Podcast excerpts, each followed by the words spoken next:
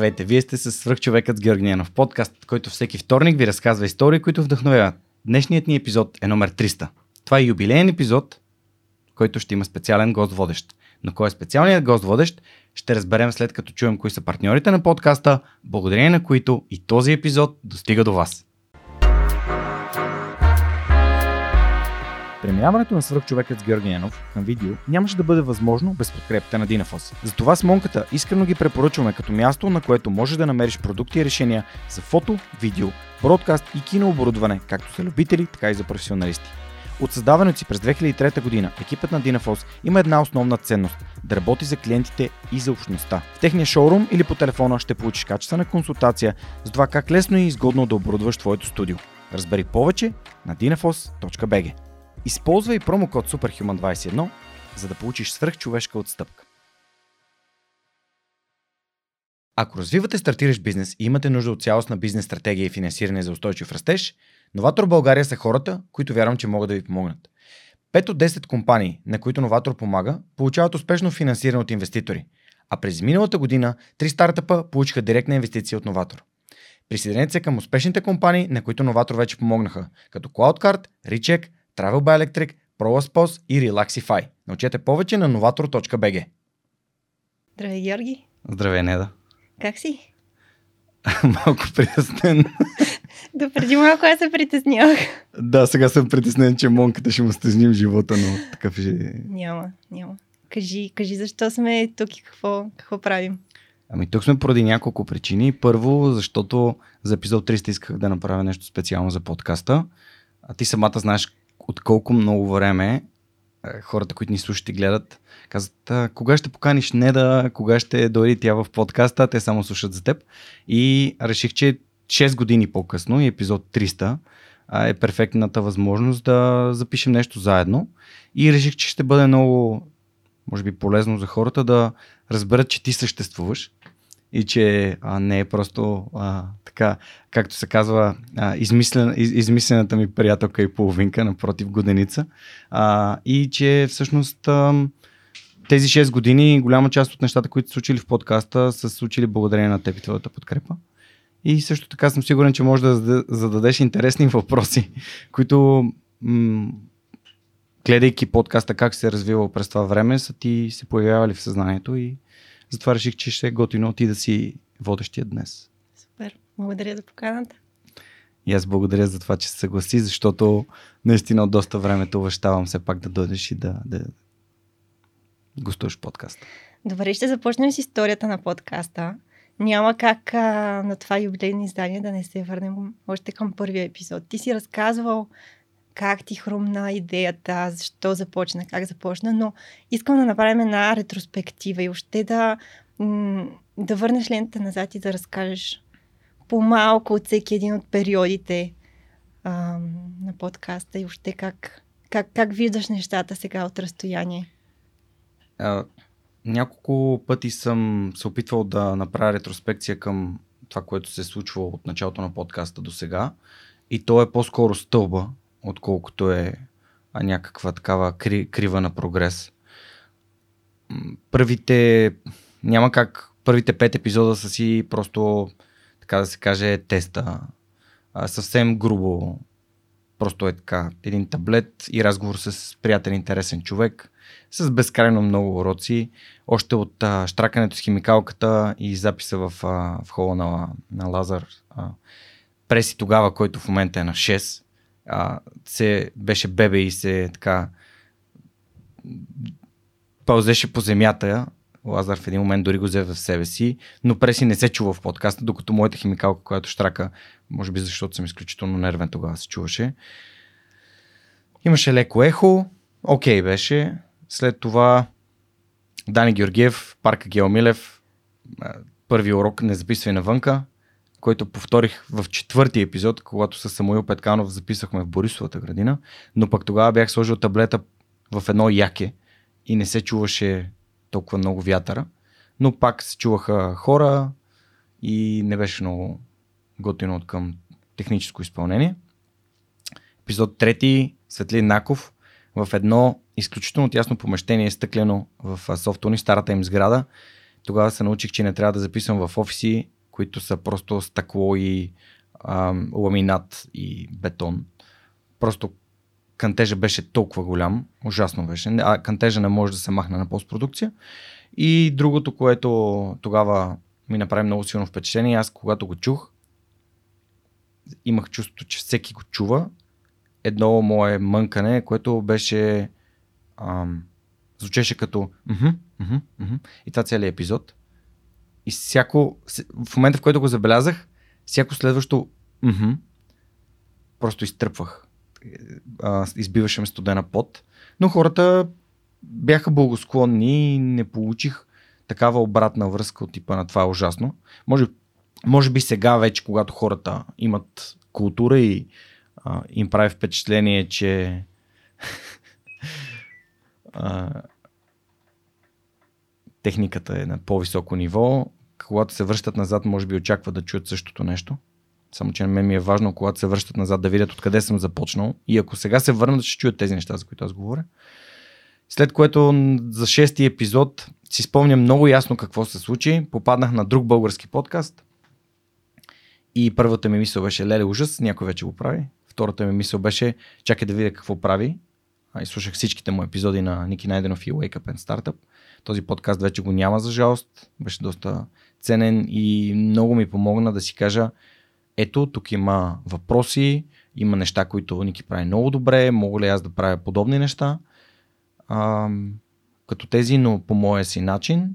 Направих една така а, една съпоставка между неговите и моите епизоди. Неговите бяха към, може би, 13, моите бяха 5.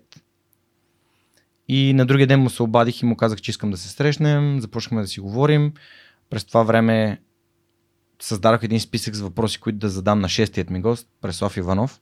Айтелтрит, един а, геймър, стример, YouTube, създател на съдържание, който дълго време беше най-слушаният ми епизод, тъй като Пресли има много голяма аудитория. И когато отидох от тях, първо той има студио за запис, т.е. там нямаше силно ехо. И второ, никога няма да забравя как ми каза, ма ти си много подготвен. А пък аз за първи, за първи епизод отивах с готови въпроси, които си бях намислил да, да му задам. И оттам насетне започнах да изграждам тази, този опит и тази увереност, когато имам въпроси, да си ги следвам. В един момент започнах да ги редувам, т.е. Да не, да, да не вървят подред, ми спрямо това къде върви разговора, да си слагам човки, окей, този съм го задал, тук може би е готино да попитам за книгите или за нещо друго или за увереността. Това беше един от първите ми въпроси, който така хората отговаряха, че без увереност и вяра в собствените способности а, нищо не може да се случи. И така до момента, в който може би на епизод около 30 и някой или 40, а, някой ми писа и ми каза, бе, последните ти 20 епизода са едно един и същи епизод, само че са различни гости. И си казах, окей, а, махаме списъка. Така или иначе вече бях натрупал достатъчно опит с въпросите и реших, че ще задавам някои от тези въпроси, но точно този, който ми дойде а, в съзнанието, докато слушам човек, който говори. И оттам насетне започнах много повече да импровизирам, но по структуриран начин. Тоест въпросите създадох тази структура. Ти имаш и повече опит вече на трупа.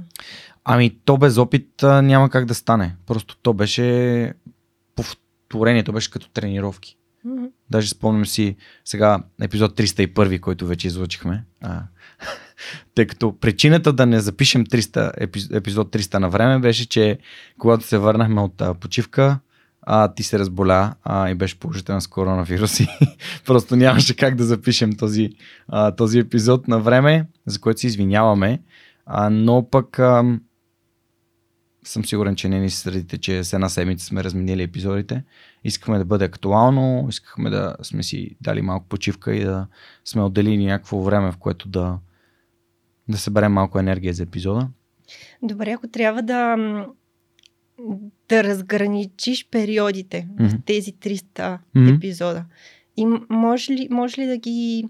Замислял ли си се за това? Първия период беше този, след това да речем, а, когато, когато отвори Patreon страницата, mm-hmm. с което започнаха да се появяват партньорите. Можеш ли така да, да надграждаш като някакви важни моменти, които всъщност развиха подкаста, просто от нещо, което те кефеше да правиш, защото ти обичаш да комуникираш с хората, до нещо, което се превърна всъщност в проект?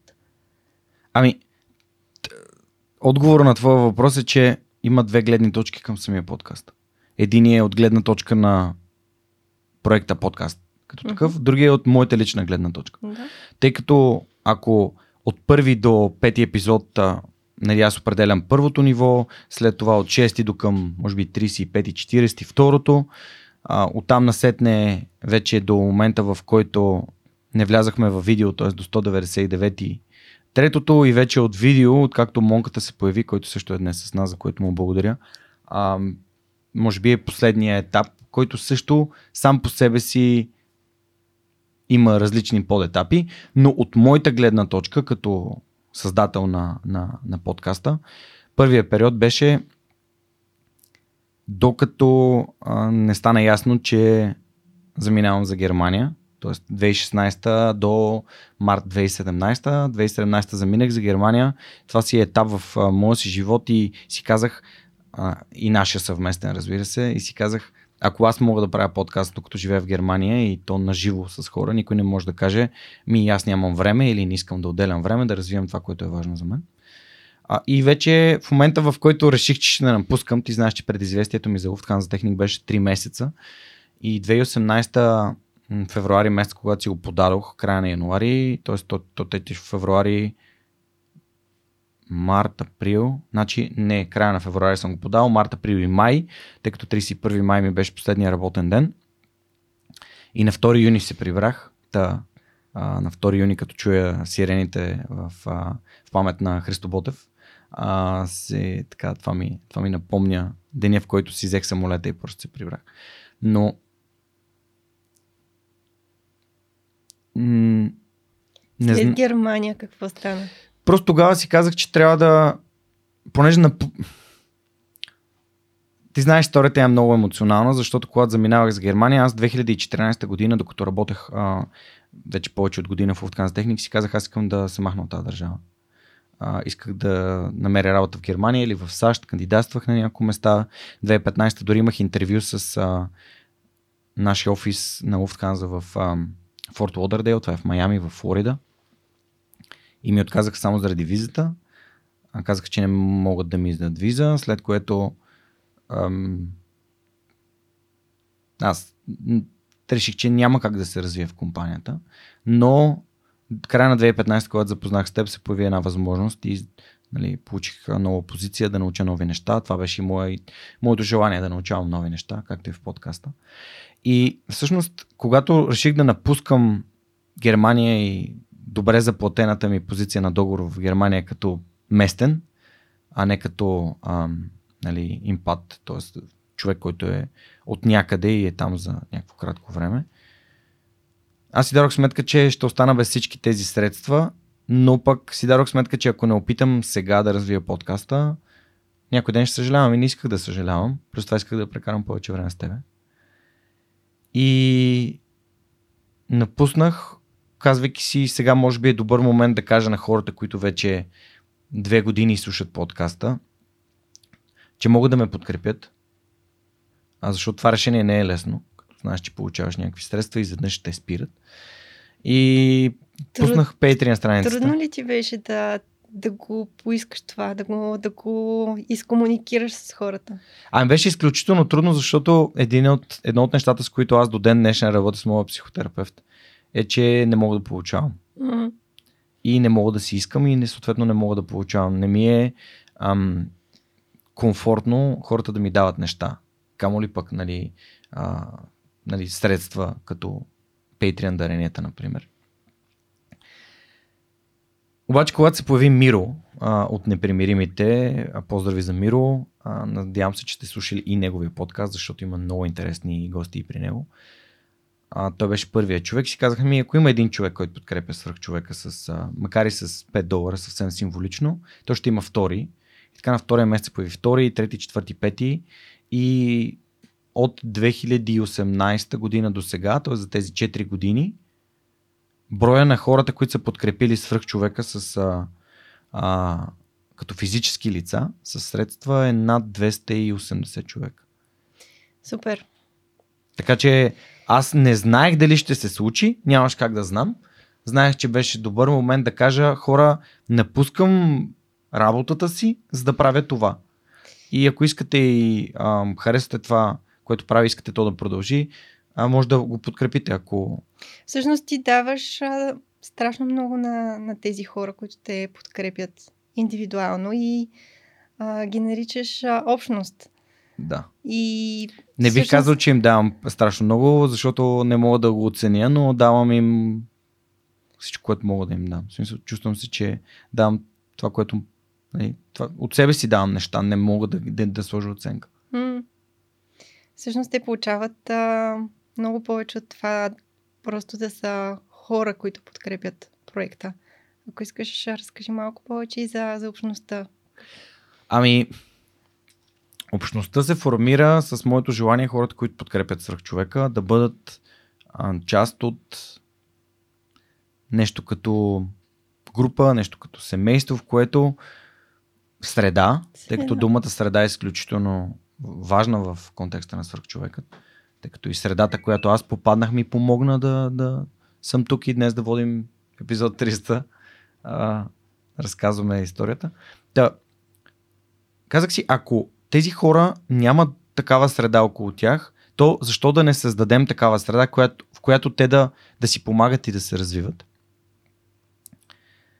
И, и го направихме. Просто от един, двама, трима, четирима нали, направихме затворна фейсбук група, вътре а влизат хората. Не всички от хора имат фейсбук, но са по-скоро изключение тези, които нямат. С тях се опитам да комуникирам по друг начин. Вече имаме и Дискорд. От доста време имаме Дискорд, просто не е най-активното нещо на света. А, Има и срещи защото- на живо, Има може. срещи на живо, а, има срещи онлайн всеки месец. Мгм. А, има менторство към хората, които имат нужда и са проактивни и си говорим. Много често се чувам с хора от, от групата на свръхчовека, т.е. те директно ми се обаждат като, а, като дългогодишни приятели. Просто ми се обаждат и казват, «Абе, имам такова предизвикателство, имам такава трудност или нещо в живота ми, което ми се случва, искам да го обсъдим. И това доверие за мен е много по-ценно от всичко друго материално, което се случва. Мгм. Защото доверието на хората е нещо, което то не може да бъде то не може да бъде търгувано. То е нещо истинско или го, или го има, или го няма.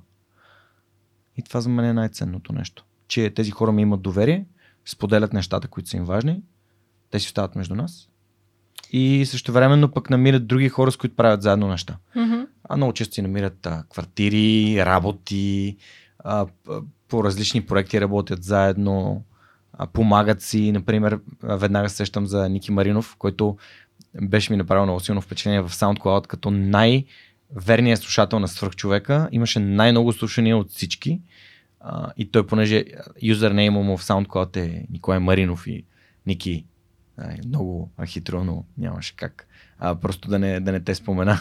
А, но той всъщност и Асен от Балканик си спомням една среща, в която Асен разказа как правят а, събития, като имат а, лиценз за туристическа агенция, правят различни неща. И Ники му каза, аз пък имам, аз съм страхователен агент, който работи с а, туристически агенции и те започнаха да работят заедно, Мгм. а, което за мен е добавена стойност на обществото. Тоест има възможността не само хората да работят с мен, ако искат и да си говорят с мен, ами помежду си.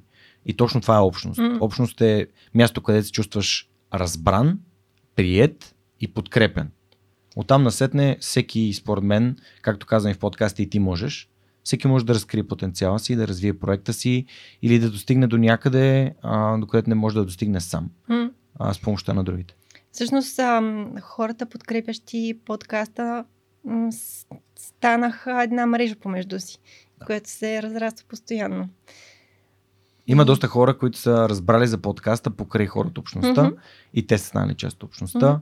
А, включително на а, майката на Миро, между другото също е а, патрон на подкаста, което за мен е и част от общността на страх човек, което за мен е страхотно признание. Да. А, също Ма- така- Майките на подкрепящите хора. Също стават подкрепящи. Много е мое. благодарим за лютеничките, да, за да. домашна приготвената храна. Въобще е страхотно. Много мило това. Супер мило. И това, това показа на една добронамереност, една доброжелателност, което е сякаш Семейство, ти преди малко го каза Да, и аз и заради това казах и за лютеничката, защото с това обвързвам. Да, ами Аз- майката на Наско, а, който е... Наско за мен е едно потвърждение, е част от общността на свръхчовекът. Искам да разкажа тази история също. С Наско се запознах на първото събитие, на което бях поканен да съм да, да водя нещо като мотивационна реч. И благодаря на Стани Никола от Aesthetic by Science, които ме поканиха 2017, още преди да се прибера. През юни месец се бях върнал за малко и бях таен гост лектор на тяхно събитие, свързано с фитнеса. Им говорих за силата на личния пример. Там Ники Маринов беше довел Наско, те са така от Плевен се познават и се запознах с Наско. Наско започна да слуша подкаста и започнахме да си пишем от време на време. Той иска да стане художник. И по едно време, може би около две години по-късно, някъде малко преди COVID, Наско ми каза, бе, Жорка, аз съм събрал тук Геца, той така ми каза Геца. А това много ми напомня на дядо ми, между другото, тъй като едно време така му казваха на него. А, Геца, аз искам да се преместя в София, тук в Плевен, нали, не се случват нещата и моите приятели защо не, не взимат на сериозно това, че искам да рисувам и работя на място, на което не се чувствам а, подкрепен и възможност, не усещам възможност да се развивам. И той беше супер проактивен. Директно беше намерил къде да, да, да остане в София, беше събрал пари, беше дошъл и беше отишъл на една кампания на капачки за бъдеще, ноември месец, когато ти беше болна от COVID. А, а пък аз точно се бях върнал от TED екскурсиите, намерих с COVID, както се случи и сега. Отидох в Пловдив на среща на Рипост. Гликате някакво става. Да, а, трябва, не трябва да се разделяме за, за дълго време с теб, защото а, като се върна, те намирам с а, COVID положително. Само това ти стига толкова. да стига толкова. А, това в кръга на шегата, разбира се. Но тогава Наско беше отишъл на капачки за бъдеще на събитието, там където има пак среда на доброволци, хора, които искат да, да правят добри неща и добри дела. И се беше запознал с човек от ам, Ingram Micro. И той му беше казал, «Бе, при нас има места, ам, изпрати ми CV, аз ще, ще те препоръчам. И Наско, мисля, че е наскоро а, сега година и половина вече е в компанията и това му дава възможност хем да е тук в София, хем да рисува а, и нали, това за мен е начин да се отделиш от средата си, да намериш нова среда и да започнеш да се стремиш да сбъдваш мечтите си, като mm-hmm. правиш малки крачки, така както аз направих с подкаста. Така че Насе, поклон към теб и знам, че ти ще бъдеш вдъхновяваш личен пример и за хора, които а, някой ден ще чуят твоята история, така че не спири. Добре, следващия етап всъщност беше появата на компании и организации, които да те подкрепят. Да. Как, как а, рефлектираш върху това нещо, с какви, какви мисли, какво ти, какви са ти спомените от, от първия, първата компания, която реши да те подкрепи и вече оттам нататък как се разви това. Много е странно, защото през цялото време хората са ми обяснявали как подкаста трябва да бъде монетизиран, т.е. аз да търся начини, подкрепа, реклама, всякакви възможни ам, начини то да бъде финансово устойчиво, само че ти знаеш, че това на мен ми е първа, нали, тук слагаме ни големи кавички предприемаческа инициатива, защото то не е мислено по никакъв начин като такова. И аз си казах, ако това наистина е ценно за хората, все някой ще се появи и ще каже, ние го харесваме, искаме да подкрепим. И то звучи супер така несериозно, обаче в момента в който ми се обади а, Еми а, от Телас по телефона и ми каза, Жорка, много харесваме това, което правиш, много ще радваме да направим среща. И отидох на среща и им разказах всичко. И защо за мен е win-win е най-важното нещо, как всеки трябва да получава нещо в този подкаст. А, и как за мен е много важно никой да не се меси в съдържанието, а, в избора ми на гости и така нататък. Тя ми каза супер. Ние просто искаме да те подкрепим, много ни харесва това, което правиш. И така Telas International станаха до свръхчовека и без никакви условия. Просто казаха, добре, тук имаме примерно кампания за а, могат там искам тук, за хора, които работят навън, но искат да се приберат. А, след това имаха кампания за а, Days of Giving, дните на подкрепа. Те много поощряват такива инициативи за подкрепа и всъщност беше много, много готино. Спомням си един а, лайв във Facebook, който бях пуснал след като подписах договор с тях. А, и си спомням, бях с мотора, отидох, подписах го и слязох долу пред мотора и просто е така си излях душата. А, беше много емоционално. Какво се промени за теб тогава? Каза ли Давах си? си сметка, че явно правя правилните неща. Мгм. Просто си казах, ако те лъз виждат в свръхчовека нещо, което има смисъл от него и реално то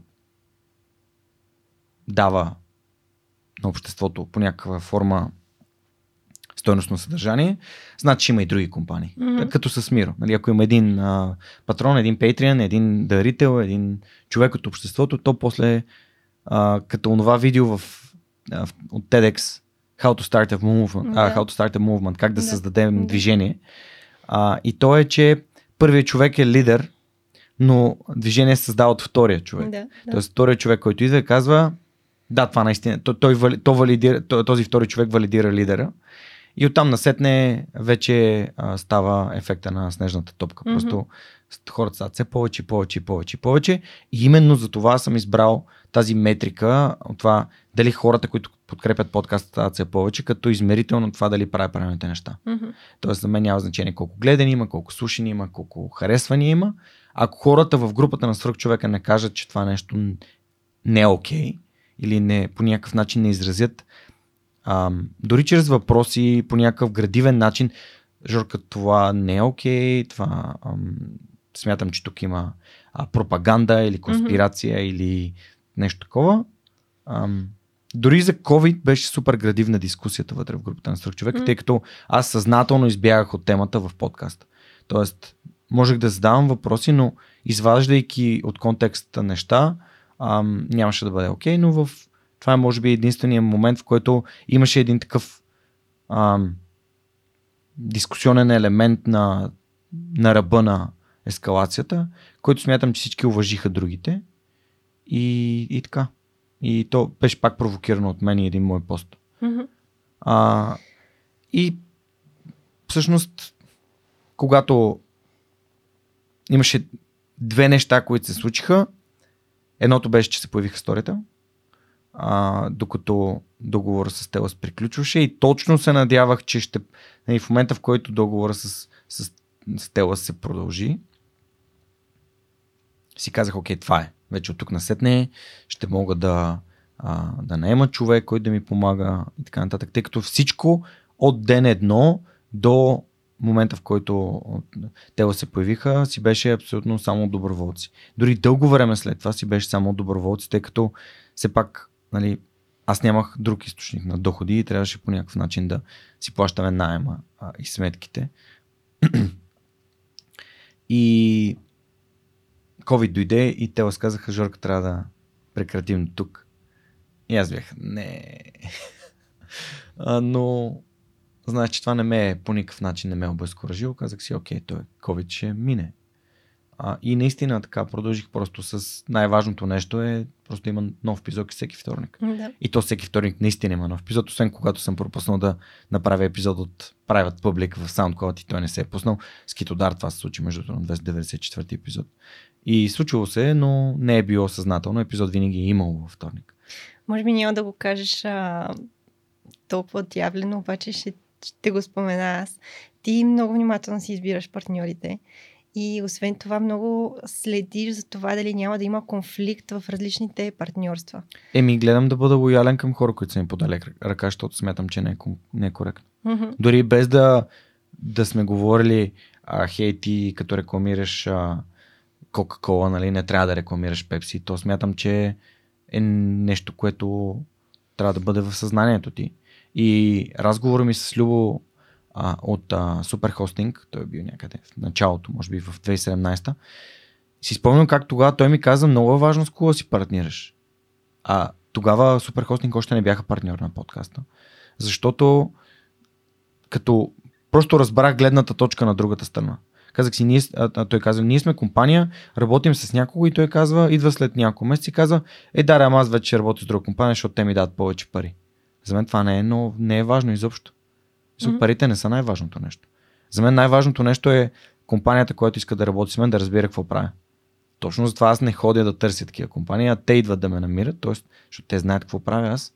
И второто нещо е, че аз търся дългосрочност. А, и когато една компания не покаже дългосрочен интерес, нали, това е момента, в който нашите взаимоотношения просто престават да съществуват. Освен това и търсиш а, хората зад, зад бизнеса. Важни са ти взаимоотношенията, които се изграждат в, в това партньорство. Еми, за мен хората винаги са преди бизнеса. Mm-hmm. Няма как да има бизнес без хора.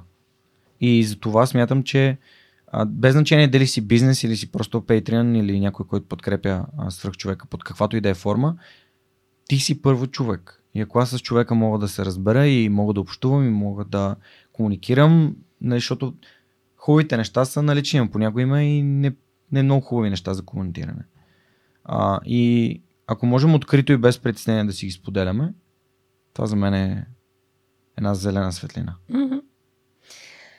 Следващия момент беше всъщност, когато премина от аудио на видео формат. Много хора ти казваха преди това, защо не правиш видео, аудиото кой го слуша.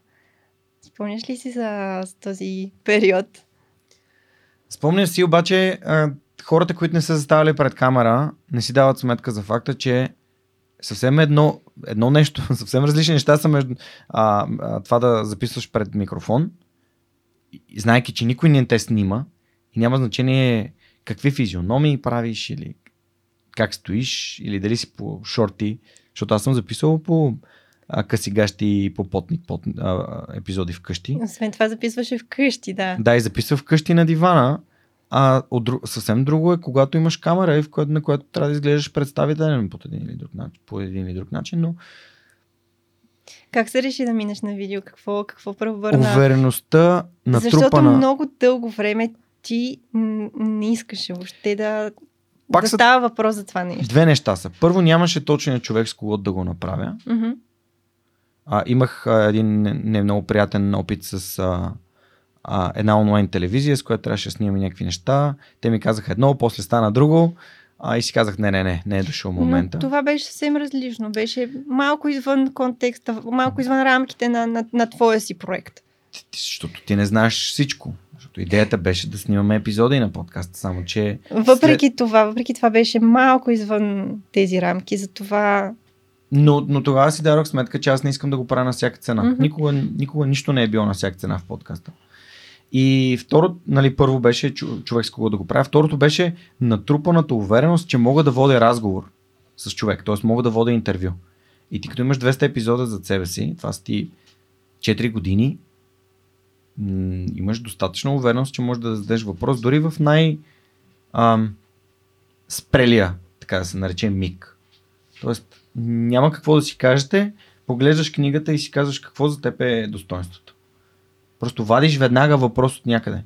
Винаги имаш какво да кажеш, защото разговорите, които си провел, са те научили на много неща. Как да си взимаш въпроси от, дори от, от, от думите на, на хората, които стоят срещу теб. Винаги мога да ти задам въпроса, защо е важно за теб да разбереш тези неща? Как се минава от видео към аудио? Планираш ли такъв проект при теб? Mm-hmm. А, мога ли ти бъда полезен с нещо? Винаги има какво да извадиш. Въпросът е да си слушал внимателно а и да си присъства в разговора, а докато другия човек е задал въпрос или е споделял нещо, което е важно за него. Така че тези две неща. Точният човек, Монка, thank you. А, и разбира се, ам, моята увереност, че след като съм говорил на микрофон, да говоря на камера и микрофон е много по-лесно, ако спрямо това директно да говориш на, на камера. Mm-hmm. Камерата има техника, която аз не съм освоил на Макс с микрофона също има, но когато вече имаш техниката на микрофона, камерата е, тя по естествен начин те заснема. Освен това да снимаш с а, точния човек, да имаш а, освен аудиообработка и видеообработка, монтаж, а трябваше ти допълнителна техника, която нямаше в началото, трябваше ти студио, за да започнеш, а, за, да, за да може... Да. Много по-сложно е. Да, изглежда, изглежда съвсем лесно, но всъщност са много неща. Много неща са, да. И, например, без, добра, без, без добро осветление няма добра картина. Без добра шумоизолация няма добър звук. Без, добра, а, без добър монтаж, просто колкото и рядко да се налага да се монтира, в един епизод режем две-три неща, основно нещо покрай интрото, когато съм запънал и още не съм влязъл в разговора или някакъв момент, в който прино се налага да отидем, да спрем разговор, защото е 3 часа и отидем до туалетната. А, но винаги съм знаел кои неща съм силен и в кои неща не искам изобщо да се уча, защото би отнемо изключително много, изключително много време и енергия от мен, а някой друг обича да ги прави и може да ги прави много по-добре. Тук а, ми се струва удачен момент да те питам за едно твое качество или по-точно липсата му. Не знам дали дори качество е правилната дума. А, това е свързано с перфекционизма. И ти доста пъти си говорил за това нещо, но понеже сега някакси, когато ги спомена тия неща, за първи път аз чух, усетих доза перфекционизъм. Тоест за това звука да е добър, картината да е добра, шумоизолацията, фона да е окей. Okay. Тоест аз за първи път чувам, че ти всъщност а, мислиш в тази посока. Докато в началото беше нали, направеното е по-добро от а, перфектното, нали така? И това е нещо, което страшно много ни различава с теб. Да, а, да обаче... И, и това е нещо, което аз се уча, между другото, от теб, защото на мен пък ми е трудно да, да пусна и да, да не бъдат нещата перфектни. Така че сега е интересно как а, има някаква прогресия в, в тази посока. Няма прогресия в тази посока, защото това перде, когато първо подзад беше черно Ама не перде. се плаши, не е страшно още... човек понякога да е перфекционист. Пред... За мен е а, това нещо, което може да убие всички твои мечти и всичките ти идеи е перфекционизм. Mm-hmm. И именно защото нищо никога не е съвсем перфектно, просто никога не си способен да го пуснеш и да, да събереш обратна връзка и да го направиш по-добре следващия път. И тъй като ние започнахме да записваме с черното преде отзад, и по едно време сложихме и тези гардеробчета и ти казвам, а тук това са два различни цвята. За мен нямаше значение, важното беше, че записваме. Mm-hmm. Само, че ти каза, не трябва, нали, предето да е в един тон с а, гардеробчетата. Какво направи? Георги отиде, поръча едно перде, което трябваше да е blackout, т.е. да не се вижда нищо отзад, тъй като отзад има прозорец. И се оказа, че пердето не е blackout. И това, което направихме, тъй като релсата на корниза беше единична, беше да хванем с щипки за пари а, това перде ето там горе, за да не се а, за да не пада и да, да бъде закачено за другото перде. Mm-hmm. Така че а, на това, нали, че виждаш в мен перфекционизм, аз ти казвам щипки за пари и щипки за пране, които бяха закачени е там горе и хората няма как да ги видят, но тя ги имаше. Също така, ам, за мен винаги е било много по-важно да го има съдържанието, отколкото как изглежда и стига да не е технически, да, отблъскващо технически, т.е. да има пукане, штракане, статика или нещо такова, това е достатъчно добро. Примерно, сега, сега сетих, че не бяхме пуснали лед лампата последните някои епизода, просто защото забравяме и за мен това няма значение. О, не е пусната лампата, ужас. Mm-hmm. А, не е най-важното нещо на света. Най-важното е разговор да бъде съдържателен и няма перфекционизъм. Просто смятам, че а, хората губят страшно много енергия, пък аз не искам да губя такава енергия, искам нещата да работят. И това ми позволява да трупам опит много по-бързо. Добре, в личен план. А... Забелязали... Виж, значи, перфекциониста би, би отишъл на... Погледнете ми косата. Нали? Перфекционизма би отишъл, това е епизод 300, би отишъл на фризьор, а, би отишъл на а, браснар, за да може да изглежда перфектно, съвършено и така нататък. За мен окей okay съм. Не съм най-добрата си форма. Не, за мен това okay. е суета. За мен това е Ема тази суета е, е свързана с перфекционизма. М, добре, може, може. Може да говорим дълго на тази тема. Аз съм специалист. тема с перфекционизма, не за светата. Ам... Добре, в личен план, мислиш ли, че забеляза ли как, как ти се изграждаш и като личност все повече и повече? Забеляза ли някакви твои вярвания, ограничения, които се променят благодарение на това, което правиш и срещите с хората а, и с тези успели, успели хора, от които и ти самия черпиш вдъхновение? Лично за себе си, как, как самият ти се променяш? Ми, то е за мен лично подкаста и, и аз сме като два скачени съда. Mm-hmm. Сме просто като една кола, която е теглена от друга кола и когато подкаст се развива и аз се развивам с него и когато аз се развивам, подкаст се развива.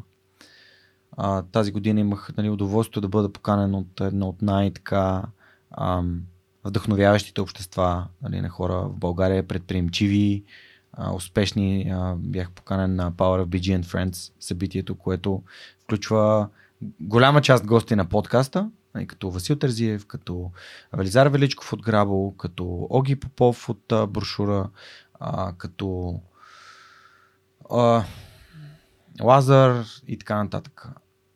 И също време и други хора. Тоест, можах да се докосна и до други, до други хора като тях, част от които съм поканил в и следващите епизоди ще, ще ни гостуват. А, и аз нямаше да съм там без проекта. Но проекта нямаше да е на нивото, на което е, ако аз не се бях развивал с него. Тоест, и това е нещо, което и, две, и, и, и двете, така, и двата обекта печелят. Ти като за себе си, като личност, каква промяна най-голяма виждаш в себе си? Ами най-голямата промяна е, че аз се... А, може би момента, в който бях на представянето на Insight на Института по а, Artificial Intelligence mm-hmm. а, на професор Мартин Вечев. Бях поканен там и там бяха президента, премиера, хора като Васко Терзиев, Христо Христов, Одарик а, и вау, вау хора. Наистина изключителни хора в екосистемата в България, които наистина водят а, обществото напред. И то чрез своите знания, опит и ценности. Mm-hmm. И си казах, преди 20 години сигурно баща ми би седял тук, но сега аз съм тук. Тоест аз съм част от тези хора, които движат под някаква малка форма, но обществото напред. Или старая да го правя, или може би си пред... въобразявам, но така го усещам. Това е моето вътрешно усещане.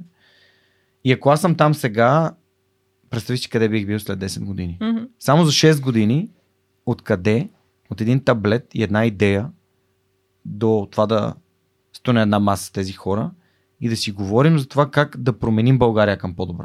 И преди, а, преди 10 дни, точно преди да се а, да замине за Пловдив, знаеш, имахме с Ейбъл на кино, гледахме Елвис и преди да гледаме Елвис на кино, а, бях, а, седнах да, а, да пия кафе с, с Васко а, и там си говорихме за това как да направим България едно по-добро място. Като отидем в училищата и разкажем на учениците и на моите хора и на студентите за ролевите модели, които подкаста носи. И не само подкаста. Защото няма как един човек да промени всичко и всички. Трябва, то е свързано с малки общности, които се развиват под определени хора с качествено съдържание mm. и с качествено послание. Тоест, образование и предприемачество. И това са двете неща. И в края на годината затова успях, може би отиването в Гоцделче, в Разград, в Варна и в Благоевград при учениците ми показа колко те наистина имат нужда от това.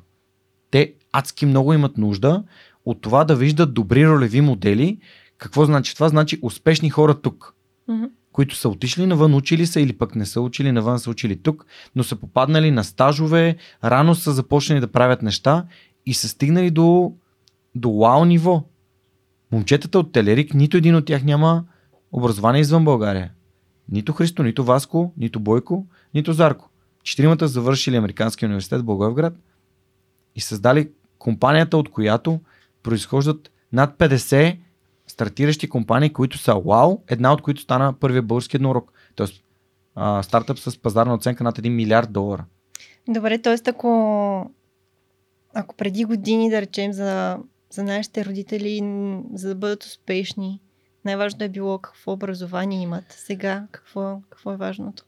А, сега е важното да откриеш какво обичаш да правиш и би правил като безкрайната игра. Тоест, аз обичам да общувам. А, бих казал неформално образование, т.е. да откриеш кои са инструментите, които можеш да използваш.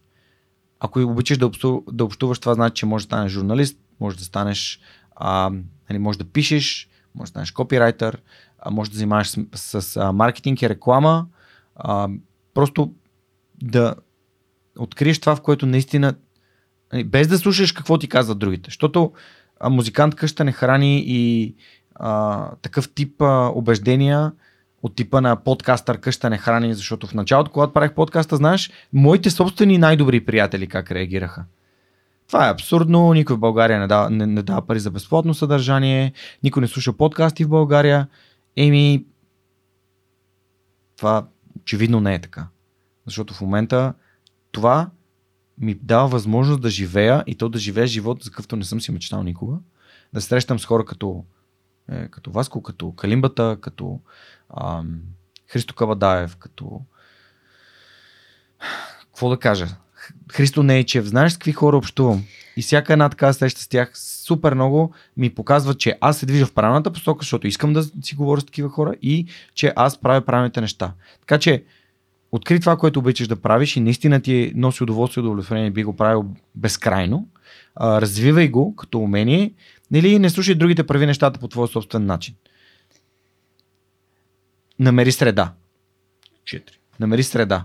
От хора, които те приемат и те подкрепят, а не от хора, които ти казват това няма как да стане. Ще те върна на въпроса, който ти зададох преди малко, защото начинът по който ми отговори пак показва как и това, което ти каза, че, че ти проектът сте скачени съдове. А, на мен ми беше любопитно да задълбаем малко, мисля, че ще е любопитно и за хората, за това на теб като личност, как ти се отразява това, което правиш. Ако можеш да, да ги да, да се дистанцираш от, от професионалното.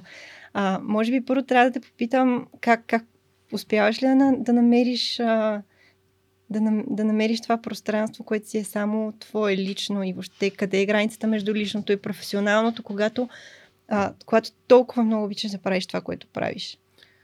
Ами, тази граница е много гъвкава. А, все пак да не забравяме, че с Монката около Монка от 199 до към 200 и, не знам, 50 епизод а, ги записвахме тук в неделя по два епизода, защото още нямахме камерите. Mm-hmm. И взимахме от Dinafoss и от нашите приятели от 2200 подкаст. А, взимахме по една камера.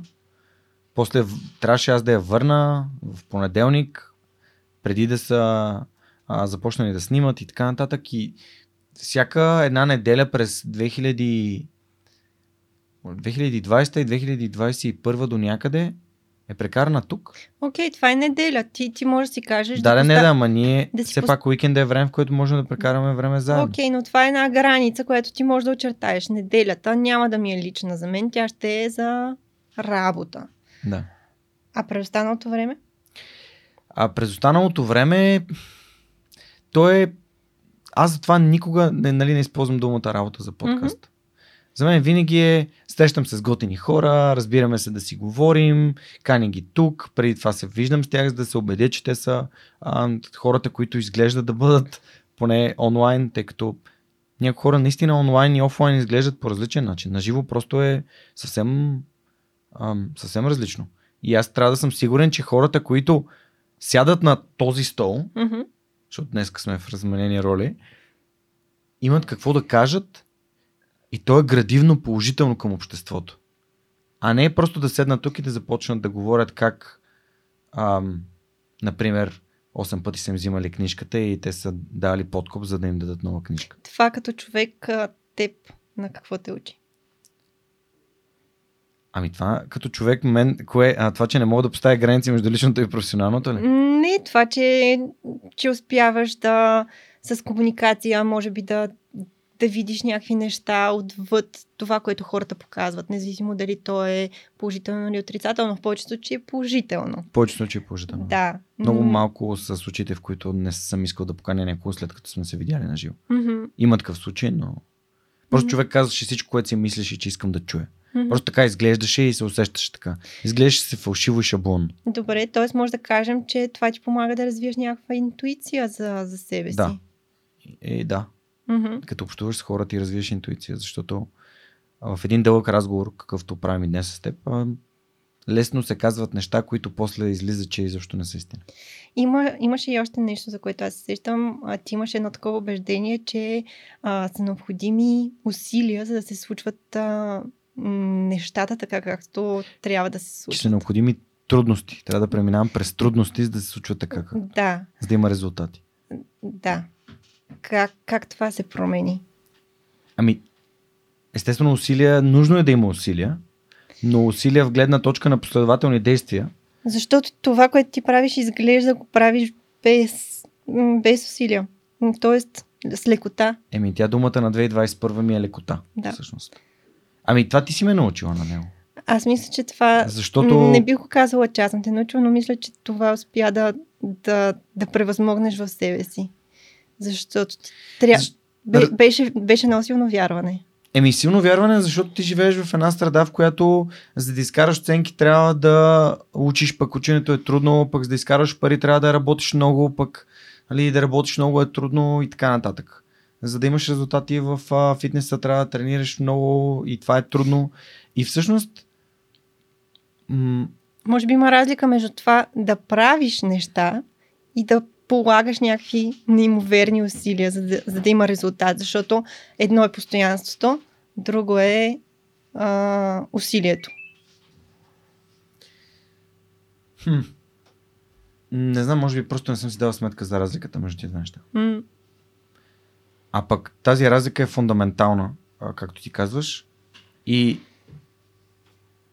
не знам. добре. Просто за мен лично думата лекота е най-естественото нещо на света и свръх човека се случва с лекота. Okay. И Е- това е, е, по-скоро е, а понеже нали, малко от гледна точка на психологията, да, само да го довърша, нали, това е промяна на моята идентичност. То е свързано с общуването ми с теб, обаче е свързано и с това, което аз съм правил с моя психотерапевт. Да. Тоест съм, работил съм в тази посока, за да преодолея това убеждение. И никога няма да забравя, имах един разговор с, а, с него, в което, в който му казах, абе имам чувство, че не полагам достатъчно усилия, че не ми е достатъчно трудно. И той ми каза, защо подценяваш трудностите, през които си преминал вече а, и които сте отвели тук? Мгм. Нали, и, и, и то, това звучи логично, а, но звучи като, в моята глава звучи като не е нужно непрекъснато да ти, да ти бъде трудно, за да получаваш добри резултати. Има трудности в миналото, които сте формирали и благодарение на тях си тук. А, и Освен не е нужно да си да- настоящето. Експериментираш да видиш какво ще се случи, ако, ако се пуснеш. Ако просто се наслаждаваш. Ти го правиш до някъде. Аз го правя, защото съм открил това нещо, което обичам Да. да правя. Може да го пренесеш и в други сфери на живота. М, Пренесъл съм го. Мгм. Да, да. Това имам предвид. Мисля, че И в нашето отношение, в отношенията ми към да. тренировките и джуджитсото конкретно, просто това е безкрайната игра за мен. И, е, имало е трудности, обаче то си е нещо, което ми харесва и искам да го правя всеки ден. Мога да го правя всеки ден, ще го правя всеки ден. Добре, един въпрос от а, партньорите ти от Аула. То е свързано с професионалните умения и как, как ги развиваш, какво правиш, за да, за да ставаш все по-добър и по-добър в професионално отношение. Епизод 301, който се случи преди 300, а, ми даде една много яка перспектива към, към това. А, Мартин Кадинов разказваше за това как а, той и другите най-добри на конкретна компютърна игра в България са играели играта. И той каза, аз играех за забавление, аз играех заради играта, а моите приятели играеха за да тренират. А, и за да го вкарам в контекста на свръхчовека, при мен тренировките и удоволствието са едно, в контекста на страх човек са едно и също нещо. Може би в контекста сега, като се замисля на джуджито, също са едно и също нещо. Аз не правя едни и същи движения и не повтарям един и същи разговор, за да ставам по-добър. Ами аз се наслаждавам на процеса и се опитвам да си взема, да си науча нови неща от, от него. А, просто не спирам да полагам усилия. Целенасочено, всеки вторник нов епизод, всеки вторник нов епизод. И, и това ме прави по-добър. А, и когато стигна до някакво ниво, някакъв таван, аз усещам, че нещо ми липсва. В момента, например, много ми липсва делегирането. Липсва ми това да мога да делегирам. Обаче, за да мога да делегирам, а, мен ми липсва и това разбиране за разделяне на, на нещата на процеса на, на, на части, на елементи. Та, когато се срещна с едно такова нещо, по същия начин беше и с монетизацията и всъщност как а, се появиха изобщо партньорите на подкаста, а, аз не му търся решение веднага, аз го оставам да зрее в главата ми този проблем. Или както моят приятел Тихомир Станов казва, а, качвам го в облак. Mm-hmm. И този облак си върви с мен, нали, аз там пращам някакви мисли и в един момент, когато решението се появи, то, то просто слиза при мен. Много е, много е странно, но не се... Нали, ако погледнеш една математическа задача, аз не сядам да я реша сега и да отделя следващите 1, 2, 3 дни просто да решавам тази задача. Аз си казвам, окей, тук не стигам до решение. От време време ще я поглеждам, ще си я припомням и съзнанието ми ще, ще стигне до решение. Което може да дойде от, от много различни места. Неочаквано место. От абсолютно неочаквано. Mm-hmm. Случва ли ти се да забележиш, а, както сега каза, с делегирането? Да речем, ако това е тема, върху която искаш да работиш, или някаква нещо друго, да речем, чисто тех, в технически план, а, свързано с проекта, нещо, което, за което искаш да научиш повече а, и да търсиш, търсиш ресурси. Къде, къде най-често търсиш ресурси?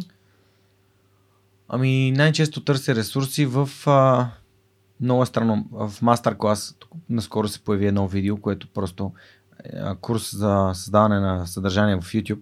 И просто си казах, това би било нещо много полезно за мен, тъй като вече имаме и техниката, mm-hmm. имаме а, и монката, а зад кадър и на монтаж. А, имаме и партньорства, и правилните, правилните партньорства, което винаги е важно. И искам да правя повече съдържание, което значи, че ето това е може би някакъв, някакъв ценен ресурс, инструмент, гледна точка към нещо.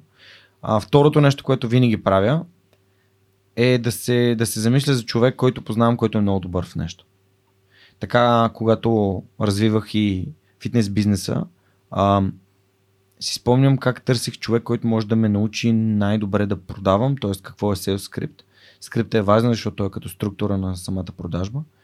И се сетих за Сашо Николов от Double Business и той тогава супер много ми помогна да направим моя си sales скрипт. Тоест, аз първо го направих, той беше един, като въпросите в подкаста, който просто вървя по него и след това вече започнах да го адаптирам спрямо разговор и спрямо това, което наистина аз искам да с този човек да, да разбера повече за него и да, да му покажа по какъв начин това нещо би могло да, да работи за, и за него, и за, и за мен. Mm-hmm. И от хора, бих казал, че се уча основно. Най-вече, да. Добре. А, Защото обичам да общувам, да. А, свързвам го с още един въпрос, който ам, Румен от SMS Bump иска да ти зададе. Кой е най-големият ти гав подкаст? Надявам се, че се е чул монката как се смя зад кадър. А, най-големият ми гав. А, окей веднага ми идва на ум Веско Колев. Записваме епизод в, в Милениум, Гранд Хотел Милениум София, записвахме някъде около 10 епизода записахме. А, с Веско записахме един от епизодите там, който после трябваше да запишем тук. Защо? Защото в момента, в който бях оставил вече монката от тях и той трябваше да си прехвърли материалите на компютъра, той ми се обади. Аз си спомням даже къде бях на Любен Каравел, бях с колата, някъде бях тръгнал. И ми каза, а, Жорка, ти форматира ли SD картата преди да започнем записа? Не, бяхме там. А, бяхме там, защото ти имаше два епизода и след това някакво обучение, което останахме в, в Милениума горе. Помниш ли? Значи това е било момента, в който аз съм му звънал по телефона, защото бях в колата и му се обадих и му казах Веско, здрасти. Аз а, искам да ти се извиня, обаче имаме технически проблем и не сме успели да запишем цялото аудио. Би ли било ам, наистина възможно за теб да го запишем отново? И той откликна. Та, това е един от най-важните уроци, когато лакаш нещата, ама наистина просто нещата са много зле и знаеш, че си сгафил, дигаш телефона и казваш, здрасти, аз сгафих, извинявам се, има ли шанс да го поправим? Не чакаш. So, колкото по-бързо разбереш, колкото по-бързо го кажеш, а, защото представи си от другата страна как изглежда. Чакаш два месеца, знаеш, че си записал нещо, отдели си от времето и след два месеца някой ти казва, еми, то ние не пуснахме епизода, защото имахме технически проблем. Колко гадно би се чувствал някой, който отдели от времето си и ти не, дори не си го предупредил. А, кофти е. Mm-hmm. И затова, когато аз направя гав, дигам телефона и казвам, здрасти, направя гав. Най-големия гаф, който си правил в подкаста, е всъщност епизода да не може да се а, излучи, тъй като не се е записал правилно. Ами този, е- този гав е към към гост. М. Към аудиторията не съм имал големи гафове. Може би. Не знам. Те да кажат. Коментирайте в YouTube, ако съм направил някакъв гав, който сте хванали, а пък аз може да не съм разбрал. Добре, пак въпрос от SMS бъм под Вики този път. А, как решаваш кои гости да поканиш? Аз само ще направя едно уточнение. Тук не е как, а, как, какви гости, как се избираш гостите, а как решаваш дали да ги поканиш, т.е. дали да стигнете до запис, може би. Това уточнение аз бих направила. Ти си казвал иначе много пъти как, а, как успешните хора и вдъхновяващите идват до теб и тази, тази история сме разказвали, но за самия процес, всъщност, да се стигне до запис. Какво се случва преди това? Ми, срещам се с тях или се чувам с тях. Ето, например, сега един от следващите ми епизоди. А, надявам се, че ще се случи, защото а, дамата не живее в България, живее в Германия, в Мюнхен и се чухме онлайн. Mm-hmm. но беше изключително интересно това, което тя ми разказа, гледната и точка. Тя се занимава с наука, а, с астрофизика се занимава. От друга страна занимава и с коучинг. И съответно това са два такива уж свята Различни. различни Mm-hmm. в двата края на, на една скала, но нейната гледна точка не е такава и много стана ми супер любопитно да разбера да ми сподели. Нали, не съм я разпитвал, тъй като когато правя предварителния разговор не влизам в детайли, тъй като искам детайлите да излязат в контекста на нашия разговор и да бъде автентично и непринудено. Ам, но общо взето гледам за дали е любопитен този гост, дали обича да говори, дали има какво да, да, да каже, да разкаже, да сподели. И трето е дали енергията съвпада. Това за положителното, за посланието, за оптимизма, за ам, възможностите, които има. И така, решавам. В момента, в който поприключи разговора онлайн или на живо, обикновено на живо, тъй като записите са на живо все пак, но някои от хората просто не живеят в България и предварителният разговор е по-добре да бъде онлайн. Им казвам, ще бъде страхотно да ми гостуваш в подкаста, моля те да изберем дата. Mm-hmm. И когато изберем дата и час, тогава вече епизода може да се брои, че се е случил. Има хора, с които от много време отлагам а, да запишем епизод. Ето един от, един от примерите е Тенко Николов от SiteGround. Те напоследък доста нашумяха с това, че а, създадах фундация с а, желанието да инвестират 100 милиона евро в а, 100 милиона евро в образование, в а, спорт, в предприемачество и в а, такива неща, които биха помогнали на обществото а, да се развива.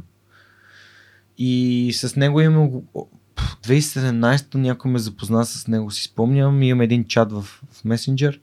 Ама, понеже аз не съм нахален, той тогава на него тогава му се роди детенце, не исках да бъда прекалено настоятелен и, и така всичко си идва с времето. Така че, просто когато човек има какво да сподели, има успех, който може да, да отбележи като ето виж до къде съм стигнал в живота си. Естествено, никой не е стигнал от тавана. И това е най-готиното, че тия хора продължават а, нови висини да стигат. Това е за мен едно от нещата. Елена те пита, коя историческа личност би искал да интервюираш? Коя историческа личност? Айде, ам...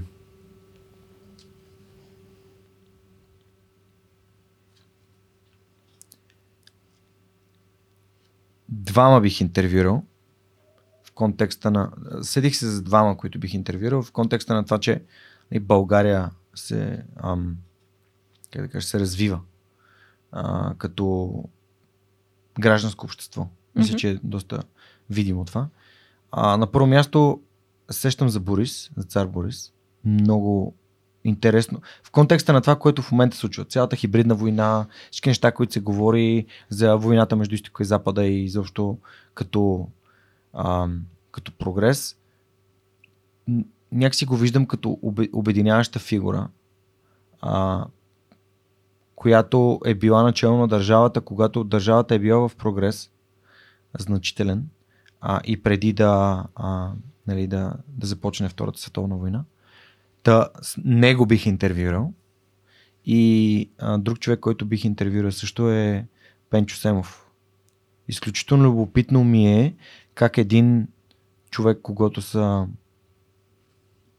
наричали българския Рокфелер, защото е превърнал Габрово в един индустриален център на цяла Европа а, и човек, който е имал неговия девиз в живота е бил а, труд, любов и постоянство. И благодарение на Иво Кунев стигнах до неговата история, естествено. Но този човек по някаква причина е изтрит. Никой никъде в нито една историческа книга, в нито един учебник не се дава този човек за пример. Аз смятам, че такива хора трябва да бъдат давани за пример. Мгм. Ам, и ако започнем да си задаваме въпроси, добре, де то човек защо е изчезнал, защо никой не знае за него, защо цялото му имущество е ам, опожарено и разграбено, и схвърлено и изтрито, може би ще стигнем до някакви въпроси за това как искаме да живеем ние. По какъв начин искаме ние да бъдем запомнени и какъв отпечатък бихме искали ние да оставим. Та, общо взето, за тях двамата сещам сега. Добре. От SMS Bump имат още няколко въпросчета. Ако, ако искате да работите в готин екип с хора като тях, може да погледнете отворените им позиции на сайта. Нали така? Да, Ам... много добре се справи, благодаря. Заместиме в а, този анонс. На сайта на SMS Bump и отпол може да откриете отворените им позиции.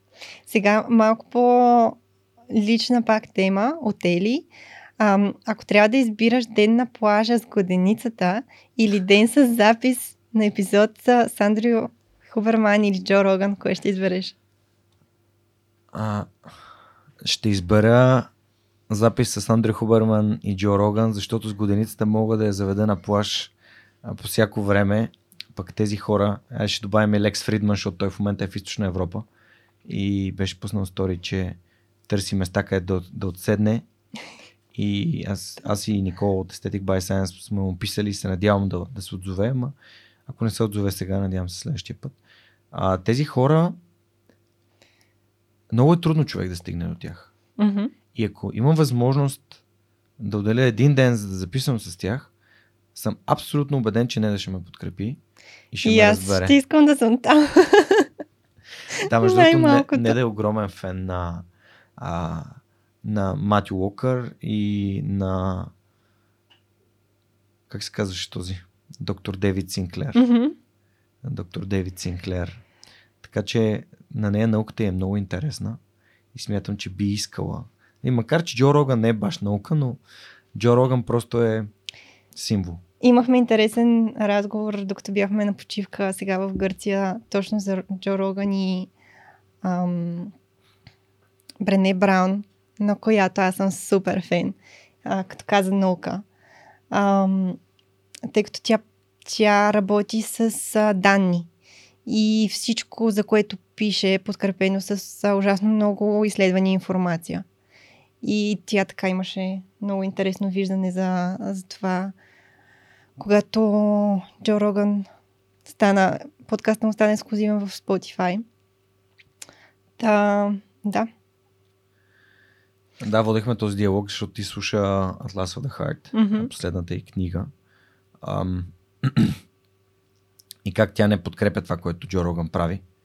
И то това може, би се, може да се направи паралел между а, това, което се случи между Любо Жечев и Цанов за съдържанието и за платформата и това, което и аз казах, нали, аз не бих си дал платформата на всеки. А, докато може би Джо Роган няма такива скрупули той просто си говори с, Мгм, мгм. с хора, които него са му интересни. Това си е, всеки има право да, решава за собствения си канал, но за мен лично, понеже критичното мислене, то не е само в България липсва, но просто не е тема, а трябва да бъде тема.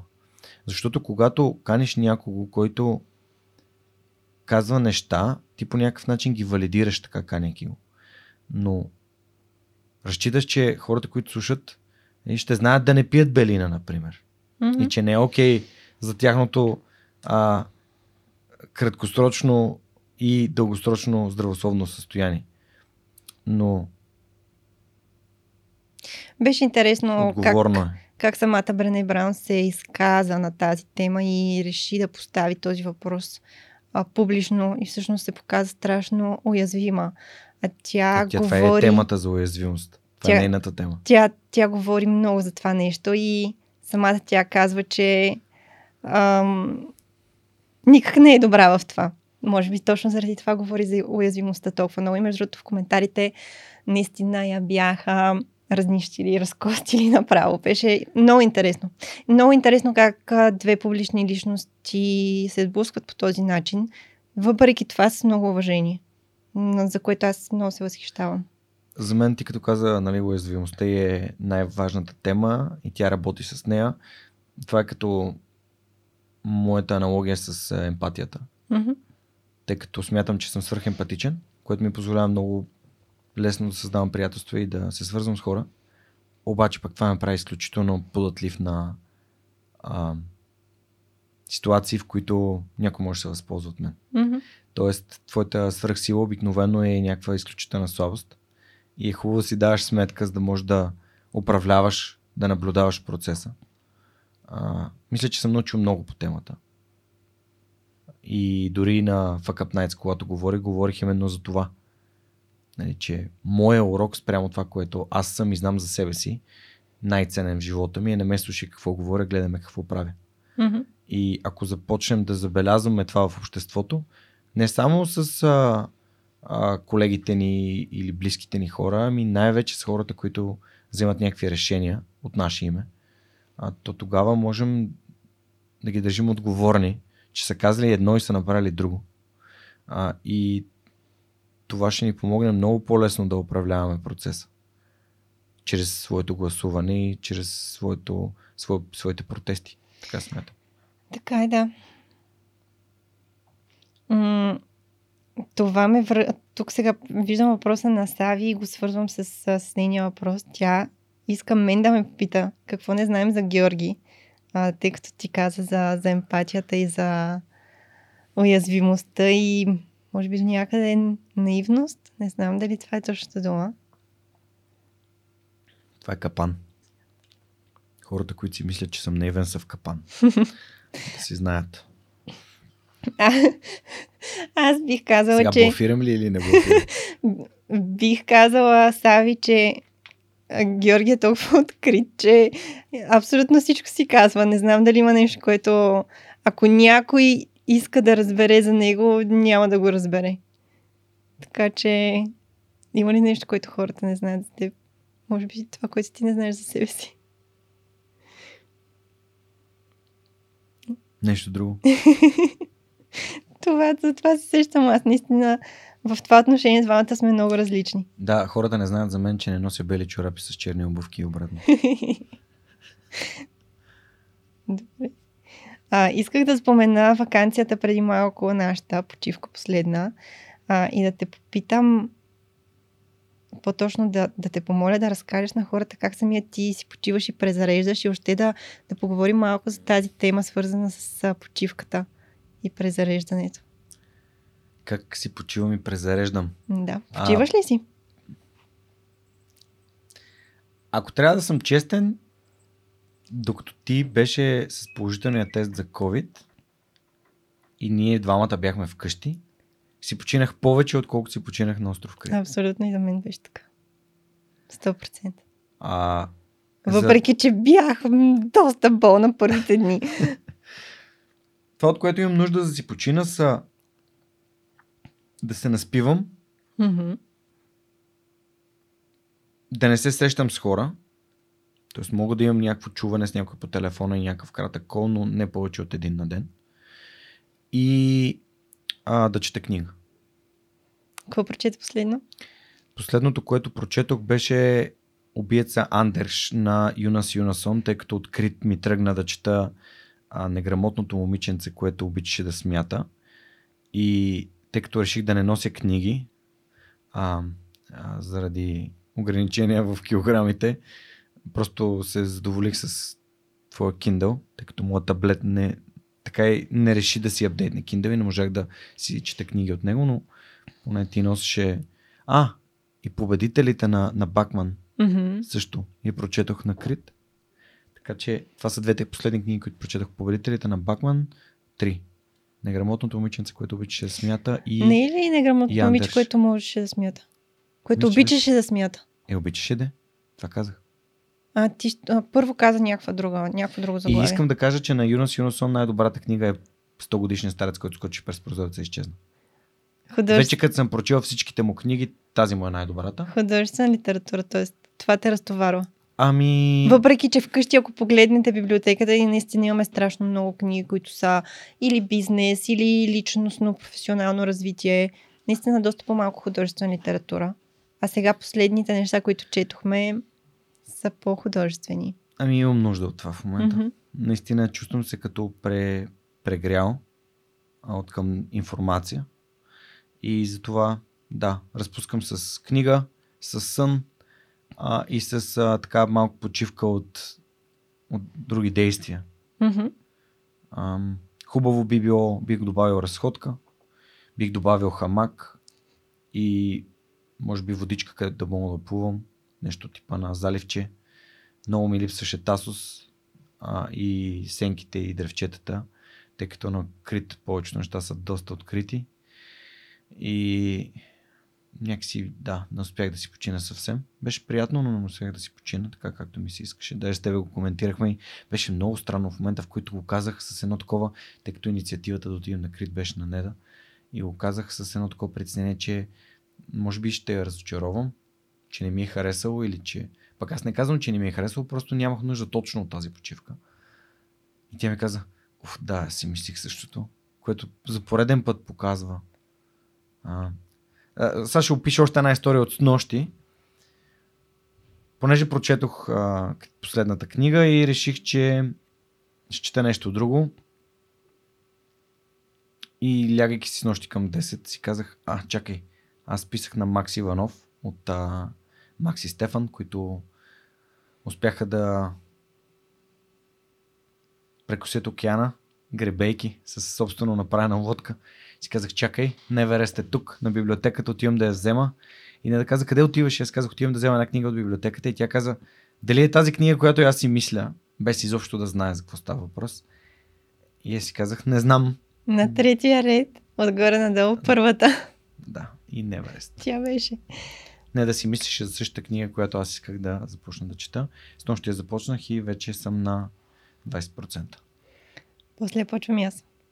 Добре. Добре, ще разказваш ли историята как се запознахме, защото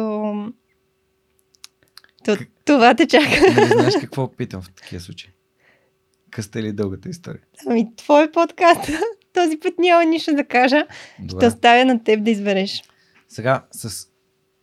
за да създам контекст, първо всички знаят, че съм работил в Lufthansa Техник, а служителите на Lufthansa Техник имат възможност да летят с така наречените сервизни билети или ID Travel, което е общо взето себестойност на, на самия полет. И това дава възможност за голямо обикаляне, ако имаш достатъчно отпуска. И също времено да, възможност да те свалят от а, някой самолет и съответно да не можеш да отидеш за хотела и резервацията си. Или да не те качат изобщо. да не те качат, да, да, да те свалят или да не, по-скоро да не те качат. Ам, докато съответно бях в България ам, и си работех тук, вече се познавах с а, Лазар от Капачки за бъдеще. Тогава нямаше изобщо Капачки за бъдеще. И неговото гадже Мария замина да живее и работи в Мюнхен. И един ден а, Лазар ми се обади и ми каза, бе Жорка, заминавам за Мюнхен, може да ми помогнеш самолетен билет? И аз му казах, няма проблем. Та играх го транспортьора, взех два самолетни билета, взех единия сак на Лазар, казах, че това е моя багаж и заминахме за Мюнхен. Оставих а, а, Лазар и неговия багаж в Мюнхен, след което на другия ден се прибрах, останах при моя съученик и приятел Евгений. Няколко месеца по-късно получавам съобщение от Мария, а, неговата съпруга, която ми каза, бе Жорка, има моя приятелка, която иска да заведе а, сина си в Мюнхен при неговия най-добър приятел от детството а, и дали може да им помогнеш. Казах да, за кога става въпрос? Става въпрос за юли, това беше примерно април месец, казах има толкова много време да ми пише като наближи. И по едно време Нелката, която в момента ми помага за цитатите на подкаста, ми пише и ми казва вече наближава, това е датата и си казвам това и това са полетите и без да сме се виждали Нелката ми направи пълномощно неограничено за неограничено време, т.е. докато изтечат документите на, на Олег, за това да а, извеждам сина им на, на Нелката и на, на Марто извън България. Което беше страхотен вод на доверие. Аз тази жена не бях виждал никога на живо. И се видяхме за първи път на летище София, когато тя дойде заедно с Олег. На колко години беше Олег тогава? Олег беше на 8, аз това се случва 2015 година, юли месец. И си спомням как ние си направихме снимка на летището, направихме си селфи. Нелката носеше един фотоапарат. И качихме се в полета за Мюнхен.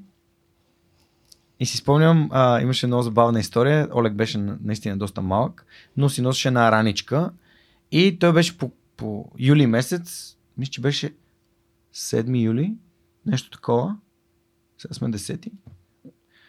А, и ми казваме, много ми е студено, защото самолетите, нали, те са, а, има климатици и колата навън е много топло, в самолет се усеща доста хладно. И той беше по къси гащи и по тениска. И аз се обръщам към една стюардеса и казвам, а, може ли да донесете едно отдял за младия джентълмен, моля? И тя беше толкова, толкова така мила. Беше, oh, for the young gentleman, много така реагира. И аз го завивам а, с а, това отялце и той си цъка там на... Той, четеше, той имаше Kindle между другото и четеше книги, това беше супер впечатляващо за мен. И полета до Мюнхен около един час. По едно време стигаме на летището в Мюнхен, посрещат го а, хората, които трябваше да го посрещнат на летището и го питат ти нямаш ли си върхна дреха? И той, имам. И си вади си от раниците и свича. си го облича. А, та, така оставих а, Олег в Германия и се прибирам. Аз къде съм в цялата картинка? Нямате. А, прибирам се и на другия ден нали, Нелката качва снимка във Фейсбук, а, в която е нали, това селфи. И ми пише, благодаря ти, така и така, аз говорих с, а, ам, с родителите на Марти, всичко е наред. Много се радвам. И тя ми пише, а, само да те питам, дали си имаш приятелка, защото а, нали, имам приятелки, които проявяват интерес към тебе. И я кажи, каза ли го това наистина? Така се усети. М- тя просто те пита дали имаш приятелка. Мога да върна в чат. Да. Не е става въпрос за никакъв интерес. Просто те питат дали имаш приятелка. Дали имам приятелка? И аз казах, да, имам си приятелка. И тя, а, а да, и нейният отговор беше, добре, като си пронямаш, ми кажи. И това беше много забавно за мене. И той от тук заключи. И аз заключих, че има някакъв интерес. А, та, всъщност,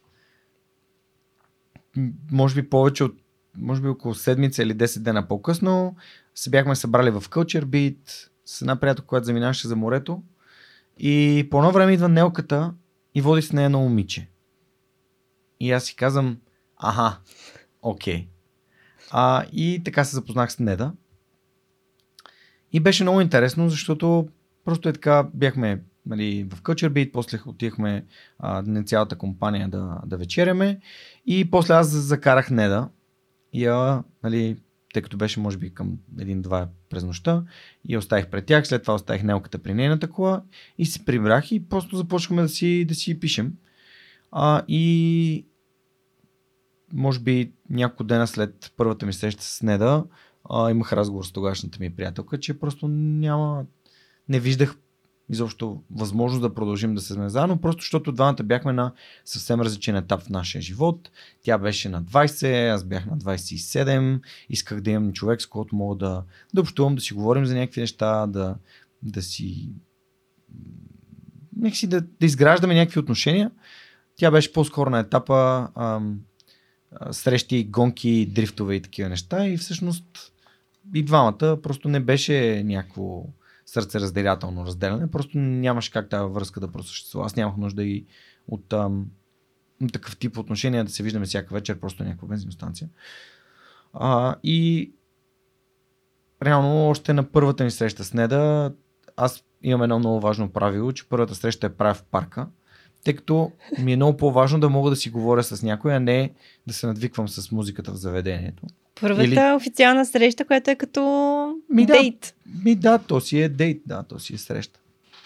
И си спомням колко впечатлен бях от това, че не да ми разказа как е живял в Тунис, а, при хора, които са от различна култура, различна религия, как тя се държала там с тях, как всъщност а, е спазвала Рамадан и изключително силно впечатление ми направи, защото може би там някъде бях започнал да си давам сметка, че хората не се делят по религии, по раси, по цвят на кожата и така нататък. И много ми хареса това отворено съзнание и това, че ти си толкова приемаща към другите. Аз вече бях живял и в, в Англия преди това и бях станал свидетел на общувах с всякакви хора от всякакви националности и, и така нататък. И това много силно впечатление ми направи. Беше много, беше много приятно да си говорим. И по време аз винаги съм гладен. Реших, че трябва да отидем на вечеря и казах, аз съм гладен, искаш да отидем на вечеря. И тя се гласи и аз се заведох второ смело решение. Заведох я в индийски ресторант, заведох я в Шафран, студентски град. Това е до ден днешен любимо наше място. Пракаш е дори наш приятел. А, това е, готвач. Да, главният готвач, собственика на, на Шафран. И просто вечеряхме там и, си, и продължихме да си говорим. А, и след това аз си казах, добре, искаш ли да, да, нали, да се качим до Бистрица и да гледаме София. А, нощ на София, качихме се до Бистрица, гледахме нощ на София и просто беше някакво такова сюрреалистично. Просто седим и си мълчим и си гледаме София и беше някакси точно в този момент усетих колко много колко спокоен се чувствам около теб, пък това за мен е изключително важно. Тоест, за мен не е важно да има екшен непрекъснато и да има някакво случване на неща и а, драма и бързане и а, всякакви такива неща. Важно ми е да се чувствам на мястото си спокоен. И много интересно е, че всъщност аз не бях решил изобщо да, нали, да е целувам на първата ни среща. Само, че понеже бях, може би, може би съм бил първа смяна, защото бях изключително изморен. Спомням си, може би било вече 12 часа. И ме ми се затваряха очите буквално. Супер много ми се спеше. Което може би е било опасно от гледна точка на, на шофирането ми, нали? но а, се опитах наистина да, а, нали, да, да се движи достатъчно бавно и внимателно.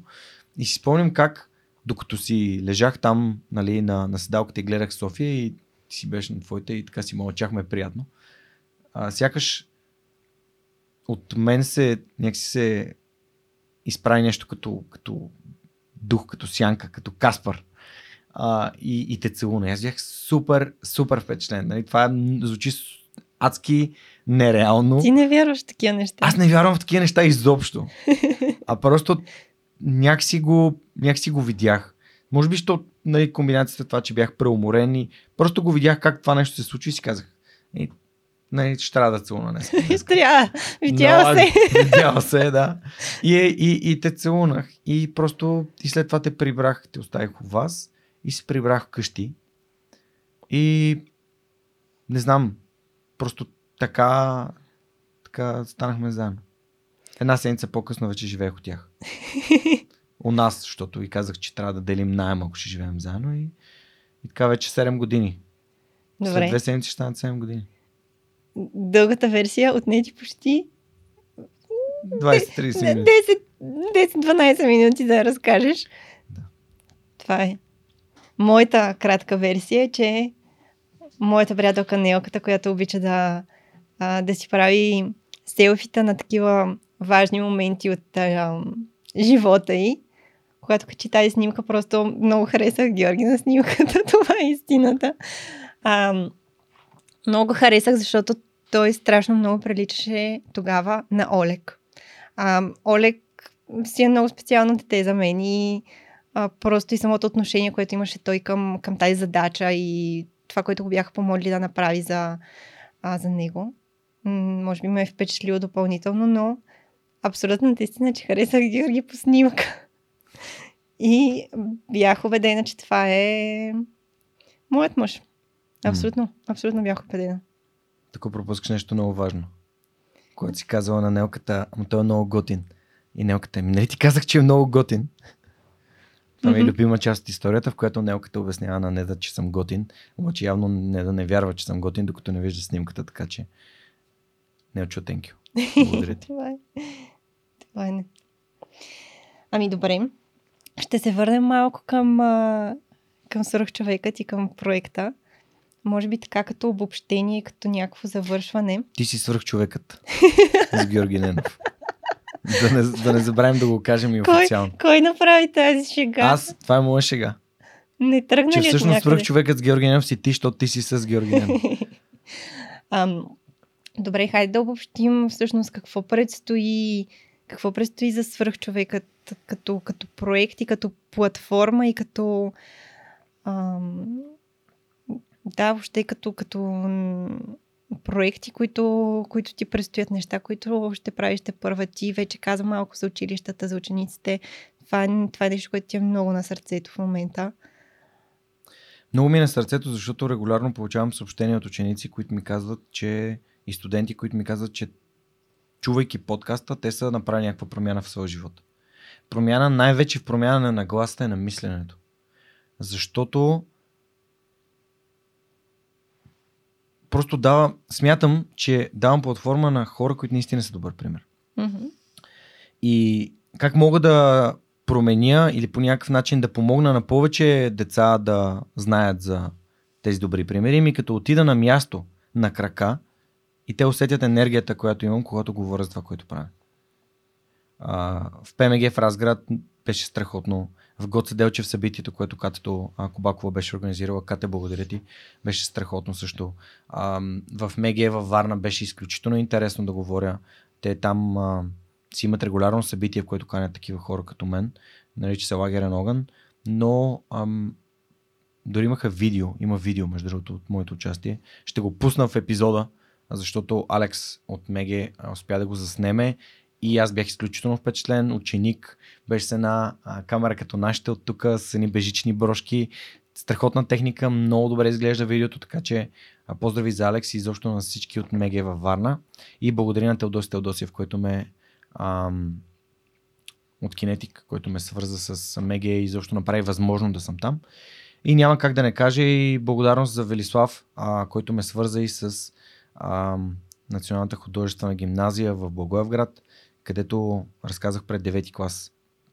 Мисля, че бяха 9 В за, за свръхчовека. Виждам в очите на тези деца, първо, те нямат никаква идея кой е дошъл, за какво ще им говори. Обаче, когато усетят енергията и като усетят, че този човек отсреща има подобни интереси, че горе-долу може да се свържи с тях на различни теми, Че не си чичко. че не съм чичко, колкото и да се шегувам със себе си, че съм станал чичо Гошо, а, защото съм над 30, а, но това в кръга на шегата, разбира се, но просто дет... Оф, да, 36, Монка, благодаря ти за корекцията. Та всъщност а, те имат нужда да знаят, че някъде има в интернет има такъв тип съдържание, което показва, че в България се случват хубави неща, че има стойностни хора с правилни ценности, които са постигнали успехи в живота си, или които продължават да постигат успехи в живота си, или които те първо ще постигат все по-големи успехи в живота си. Та, това е. Такъв е, това е. Това е един от проектите, които наистина са ми изключително на сърце. Сега, за шестия роде- рожден ден на свръхчовекът, на който са поканени всички хора от обществото и всички гости на подкаста и приятелите на подкаста, които подкрепят, а, всъщност съм решил а, да събирам книги, които, понеже миналата година на рождения ден хора ми донесаха а, неща за мен, ваучери, а, икони, картини и така нататък. Тази година събирам само книги. То стана малко като мой втори рожден ден, но а, тези книги, които хората ще донесат, ще бъдат надписани с послание за млад човек. А, послание, което идва от сърцето и от а, опита и знанията на, а, на подаряващия. И тази книга ще отиде до млад човек в България през следващата година, когато ще обикалям училищата, ще се опитам поне веднъж месечно да съм някъде извън София, за да разказвам на учениците за това, което свръхчовекът представлява. И ако вие сте от някой малък град или областен град, или няма значение, просто извън София и имате приятели, които също слушат свръхчовека, искате да ме поканите във вашето училище или във вашия университет или във вашето читалище, просто отидете във Facebook или отидете на сайта на свръхчовекът, изровете ми имейла, там изпратете ми един имейл или едно съобщение, или ми пишете в инстаграма на свръхчовека The Superhuman Podcast, или в TikTok The Superhuman Podcast, като имам едно видео, а, и ми пишете и ме поканете и аз ви обещавам, че ще дойда. Така че ам, ще обикалям България, защото децата имат нужда да чуват за това съдържание. Това е основното. Второто е, че ще се опитам да, раз, да разширя екипа, ама не е както сега с доброволци, ми ще дам възможност на доброволците да станат официално част от екипа, защото това нещо има, това нещо, което правим има огромен потенциал. Той има потенциал да създава качествено съдържание и това съдържание просто трябва да отиде във всички канали, за да стигне до макс- максимално много хора. Без да бъде а, без да бъде не, да, да го наречем пропаганда на доброто. В смисъл, пропаганда на добрия пример. А, и и няма как да го направя сам. Няма как да го направим само аз и Монката. Така че Това е възможност и за хората да, да правят това, което ги кефи да правят всъщност. Разбира се, хората, които са ми помогнали до тук да стигна, без тях нямаше да бъдем тук. М? А, значи на първо място Радо. Радо, който едитваше всичките аудио епизоди. На второ място Нелката. На трето място Ана Мария. На четвърто място Яница. А след това, естествено, нали, твоята помощ а, била безценна. Моника, Марин, а, Кирил, които направиха регистъра. А, а, Колко Дънков, който направи а, CSS HTML на регистъра, където са всички книги. Ясен, който направи Stripe интеграцията към това хората да могат да подкрепят на свръхчовека с дарения през платформата на Stripe. Диди, който води счетоводството. Просто хора, това не е, както се казва, no man is an island. Тоест, нито един човек не е самичък. И колкото повече хора може да обедините около вашата мисия и нещата, които правите, толкова по-лесно би било и за вас да правите това, което обичате и в което сте най-добри. Но същевременно това би било ам, прекрасно и за останалите, за да развият своите умения. Монката го споменахме вече в епизода, така че той е тук с нас и днес и за напред, така че а, той като първи а, назначен на трудов договор човек в свръхчовека, а, без него и тези две години, които той ми даде възможност да, да снимаме и да записваме и ми даде от времето си, от енергията си, от знанията си, а, са безценни за мен, така че благодаря. Мисля, че това е супер финал за, днешния разговор с, с благодарност, когато човек успява да, да продължи напред и да, и да гледа М. към нещата, през които е преминал. Да, искам само да кажа за една турба ключове. Една турба ключове книга, която с моя гост, ето пак ще я покажем, с моя гост и ам, създател на Пет Камаран, Георги Станоилов, решихме да преиздадем книга, която може да си купите от а, rodevbooks.com а, и която всъщност говори за 12 истории, свързани с достоинството на българина. А, Цончо Родев е някой благодарение на за когото нямаше да знам, но благодарение на Жорката Станилов знам и се чувствам привилегирован да мога да съм преиздал тази книга с негова помощ. А, така че се надявам тя да стигне до максимално много хора. А, така че благодаря ви на тези от вас, които вече сте си я купили и се надявам да ви е харесала. Ако имате каквито и да е въпроси, не се колебайте да ми пишете. И ако имате идеи и предложения също, аз ще се радвам да, да, да ви бъда полезен. Здравейте! Прекъсваме подкаста за кратко, за да можем аз и Георги Спасов, един от основателите на LimeChain, да разгледаме следващия въпрос, свързан с блокчейн и да му отговорим. Благодаря ви. Адаш, здравей! Как си? Здрасти! Супер съм. Ти как си? Мислих да подкарам директно към въпроса, но все пак реших да те питам как си. Аз съм доста добре а, и тук се чудя какво значи L1, L2 и L3, защото въпросът е за разликата между тях. Добре, първо ми звучат като прешлени. Не знам как ти звучат. Малко като прешлени, да, ляв, а, ама трябва да има още една буквичка. Долен, долен трябва да е. Трябва да, е. да ти, че са на кръста, мисля, че са на кръста тя. А, значи, мога да ти кажа в блокчейн света какво са L1 и L2. Нямам никаква представа какво е L3, така че може би просто аз не знам. Затова аз до L1 и L2 ще се, ще, ще, ще се спра. А, L1 е съкръщение от Layer 1 или ниво 1 и съответно ниво 2. А, това са така едни синоними, едни прякори на две интересни неща. Първото, а, ниво 1 е нивото на блокчейн мрежите. Това са мрежите познати като Ethereum, Bitcoin или всякакви други подобни мрежи, на които може да се програмира. А, те са супер, може да ги използваш, може да ги ползваш, плащаш си транзакционни, а, а, плащаш си за транзакциите, които, които правиш ти в тези, тези мрежи.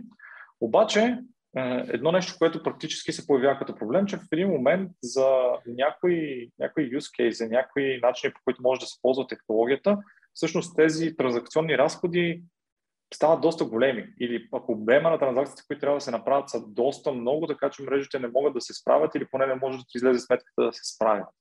Затова се появяват така наречените мрежи от второ ниво. Мрежите от второ ниво, те не са мрежи като, като стандартните мрежи като Ethereum, а всъщност те използват някои от мрежите на първо ниво, така че те да, да, да дадат своята сигурност. Мрежата от първо ниво дава своята сигурност на мрежата от второ ниво, докато мрежата от второ ниво се грижи за това, всъщност тя да може да обработва голямо количество данни много бързо и много ефтино, но все пак да отива и да казва на мрежата от първо ниво, да знаеш, че тези неща се случиха, ето ги и доказателствата, че тези неща са се случили. По този начин, всъщност, мрежата от първо, първо ниво ти позволява да е, тя е гарант, тя е гарант, че нещата в мрежата на номер, мрежата от второ ниво се случват по правилния начин.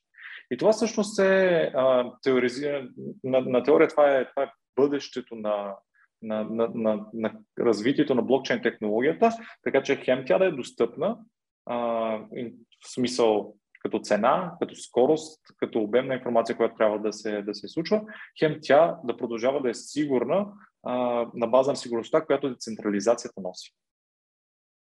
Еха, а, това звучи много интересно. Какво ли пък е L3? А, може би ще разберем някои от следващите пъти. Да, след няколко години може и L3 да разберем какво е. А Даш, благодаря ти отново и до скоро. Моля, чао. Благодаря на LimeChain за това, че подкрепят свърхчовека, а на вас ще бъда много благодарен, ако ми изпратите въпроси, свързани с блокчейн, криптовалутите или изобщо свързано с Web 3.0, които можем в последствие с екипа на LimeChain да отговорим и да помогнем на вас. Благодаря и приятно слушане на настоящия епизод. Ще, ще завършваме ли епизода по някакъв друг начин? Не, не. Добре, аз да кажа, че може да се регистрирате в сайта на OBG, да ги подкрепите, тъй като това цялото пространство те ни го дават. Напомням ви. А, може да станете част от общността на свърхчовека, не да зачеркна темата в началото.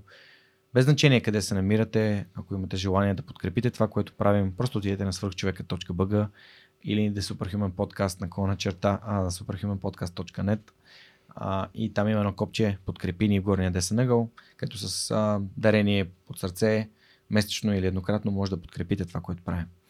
А, не да благодаря ти за това, че води разговора днес с мен. Въпросите бяха наистина много готини.